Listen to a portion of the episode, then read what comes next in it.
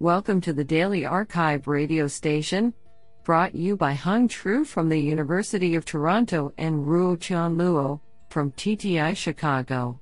You are listening to the Computation and Language category of December 20th, 2021. Do you know that a dime has 118 ridges around the edge? Today we have selected four papers out of 15 submissions. Now let's hear paper number one. This paper was selected because it is authored by Norman Sadeh, Professor of Computer Science, Carnegie Mellon University, and William W. Cohen, Google AI. Paper title Explain, Edit, and Understand Rethinking User Study Design for Evaluating Model Explanations. Authored by Siddhant Arora, Danish Pruthi, Norman Sadeh, William W. Cohen, Zachary C. Lipton, and Graham Neubig. Paper Abstract In attempts to explain predictions of machine learning models, researchers have proposed hundreds of techniques for attributing predictions to features that are deemed important. While these attributions are often claimed to hold the potential to improve human understanding of the models, Surprisingly little work explicitly evaluates progress towards this aspiration.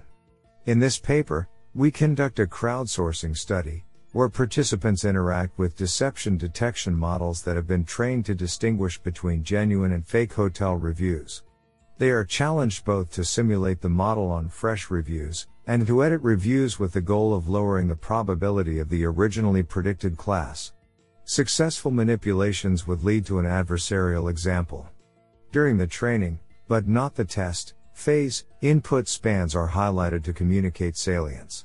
Through our evaluation, we observe that for a linear bag of words model, participants with access to the feature coefficients during training are able to cause a larger reduction in model confidence in the testing phase when compared to the no explanation control. For the BERT based classifier, Popular local explanations do not improve their ability to reduce the model confidence over the no explanation case. Remarkably, when the explanation for the BERT model is given by the global attributions of a linear model trained to imitate the BERT model, people can effectively manipulate the model. This sounds pretty awesome. Now let's hear paper number two. This paper was selected because it is authored by John Schulman, research scientist, OpenAI. Paper title WebGPT Browser Assisted Question Answering with Human Feedback. Authored by Reiichiro Nakano, Jacob Hilton, Suchir Balaji, Jeff Wu, Longo oh Yang, Christina Kim, Christopher Hesse, Shantanu Jain, Vineet Kosaraju, William Saunders, Xu Zhang, Karl Cobbe, Tyna Eloundou, Gretchen Krueger, Kevin Button, Matthew Knight, Benjamin Chess, and John Schulman. Paper Abstract We fine tune GPT 3 to answer long form questions using a text based web browsing environment, which allows the model to search and navigate the web. By setting up the task so that it can be performed by humans, we are able to train models on the task using imitation learning, and then optimize answer quality with human feedback. To make human evaluation of factual accuracy easier, models must collect references while browsing in support of their answers. We train and evaluate our models on ELI 5, a dataset of questions asked by Reddit users. Our best model is obtained by fine tuning GPT 3 using behavior cloning, and then performing rejection sampling against a reward model trained to predict human preferences. This model's answers are preferred by humans 56% of the time to those of our human demonstrators, and 69% of the time to the highest voted answer from Reddit. I think this is a cool paper. What do you think? Now let's hear paper number three. This paper was selected because it is authored by Mihai Surdeanu, Associate Professor, Computer Science, University of Arizona. Paper title Neural Architectures for Biological Inter Sentence Relation Extraction. Authored by Enrique Noriega Atala, Peter M. Lovett, Clayton T. Morrison, and Mihai Surdeanu. Paper Abstract We introduce a family of deep learning architectures for inter sentence relation extraction, i.e., relations where the participants are not necessarily in the same sentence. We apply these architectures to an important use case in the biomedical domain, assigning biological context to biochemical events. In this work, biological context is defined as the type of biological system within which the biochemical event is observed.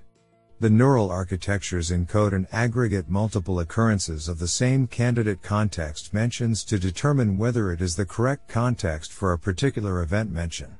We propose two broad types of architectures, the first type aggregates multiple instances that correspond to the same candidate context with respect to event mentioned before emitting a classification.